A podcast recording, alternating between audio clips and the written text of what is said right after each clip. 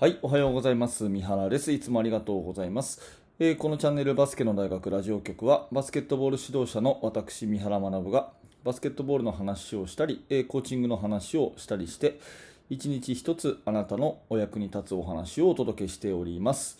えーいつも聞いていただいてありがとうございます。本日は8月の28日の土曜日ですね。えー皆様いかがお過ごしでしょうか、えーまだ夏休みという人もね、えーそういう学校もあるのかなというふうに思いますが、えもう夏もね後半戦、え8月も月末というところでございます。え今日のテーマは、えバックドアを狙うべき3つの理由ということで、え話をしていきたいと思います。まあ、バックドアカット、裏のプレーってことですけれどもね、あの私はね、単純にバックドア、えー好きなんですよ。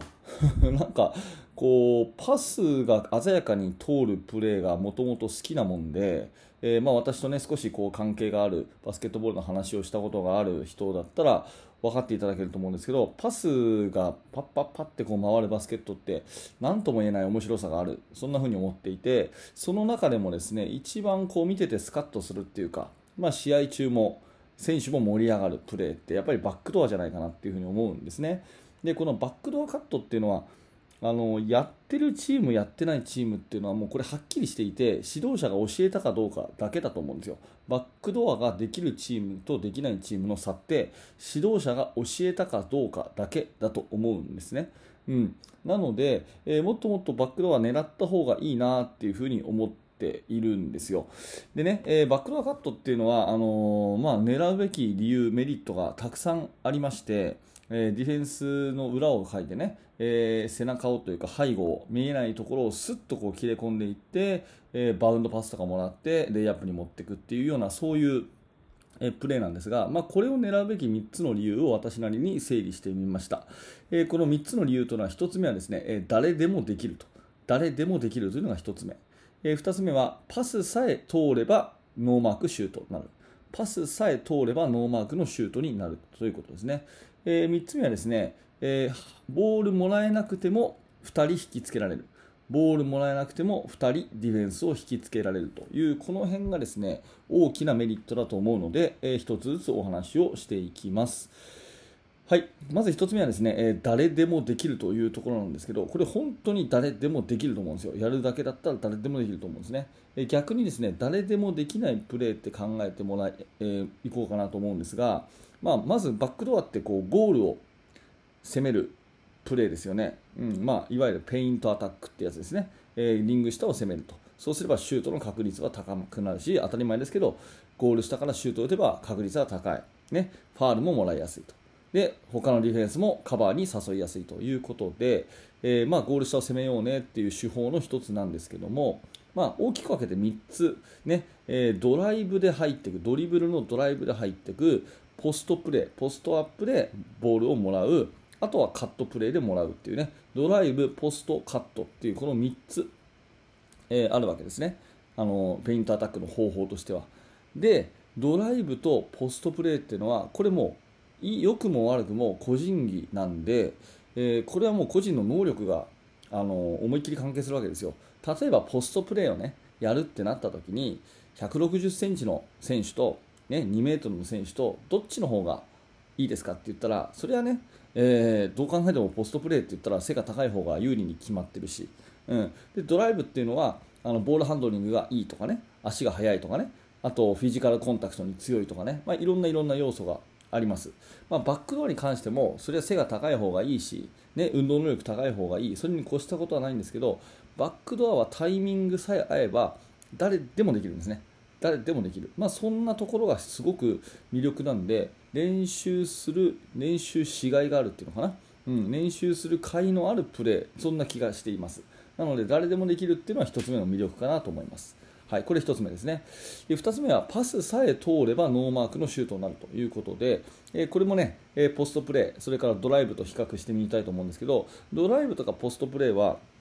どこまで行ってもですね1対0に完璧になるってことは少なくて、絶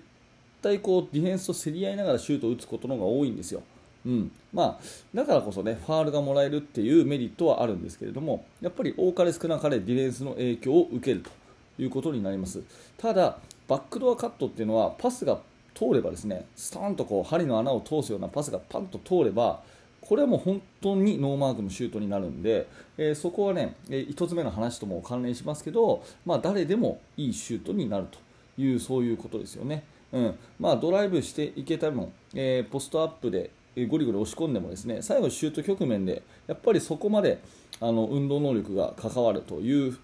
プレーに対してバックドアカットはパスさえ通っちゃえばですね、えー、まあ本当に誰でも打てるようなレイアップシュートになり得るというところ。ここが1つの大きな魅力かなというふに思います。逆にねパスは難しくなりますよ。ディフェンス2人のボールマンディフェンスとカッティングする人のディフェンス2人の間をポンと通さなきゃいけないんでパスは難しくなります。だけどそこはね練習なのかなというふに思うしそういったところをね指導者が教えてるかどうかだけなのかなというふに思います、まあ、ちょっと話はずあの変わりますけどやっぱり強いチームと練習試合とかするとボール運べなくてねえー、バンバンバンバンこうボールを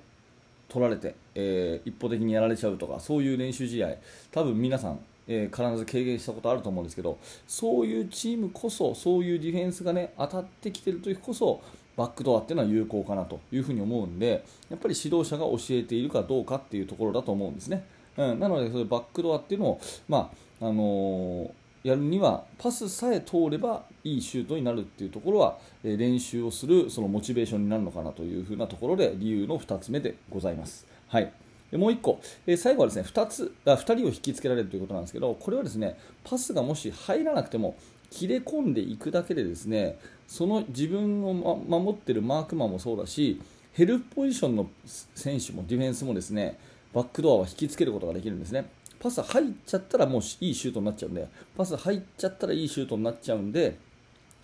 入っちゃったらいいシュートになっちゃうんで、やっぱり寄りますよね。入れら入れさせないように。でっていうことは逆に言うと、パスが通らなくてもディフェンスを引きつけることができるっていう、分かりますかね？この辺がですね、えー、まあ普通の、えー、フロントカットとちょっと違うんですね。フロントカットだと、あのあくまで自分のマークマンとの1対1なんで、周りってあんま寄ってこないんですけど、バックカットはですね自分のマークマンをこう抜いてる状況なんで抜き終わった後にやっぱり他のディフェンスも引きつけるということで。だからスペースをより作りやすいということですね、うん、あのよくねカッティングする目的はボールをもらうだけじゃなくてえー、スペースを作ることだよっていう風にね教える人多いと思うしその通りなんですけどもそれはねフロントカットよりもバックカットの方がもうそれはディフェンスを引きつけるスペースを作るっていうのには、え、非常に効果があるということですね。はい、以上3つ、えバックドアをもっともっと狙うべき3つの理由ということで1つ目は誰でもできるということね。2つ目はパスさえ通ればシュートになるということ。そして2人引きつけられるというこの3つ、まあ、こんな風に私は思っていて、え、バックドアカットっていうのはすごくね、え、個人的にも好みなプレーだし面白いなと思うんでもっともっと広まればいいなそんな風に思っているというお話です。はい、ありがとうございました。えこのチャンネルバスケの大学ラジオ局は毎朝えバスケットボールの話を指導者の目線からお届けしております。えー、少しでも面白かった、興味が持てたという方がいれば、えー、ありがとうございます。YouTube のチャンネル登録、またヒマラヤなどをはじめ、えポッドキャストのフォローよろしくお願いします。えそして現在ですね、無料のメルマガ講座というものをやっております。えバスケットボール指導者の方に向けてメールでチーム作りについてのいろんなお話をお届けするサービスです。えもし興味のある方は、え説明欄のところから覗いてみて、リンクに行ってみてください。はい。では本日もありがとうございました。三原学でした。それではまた。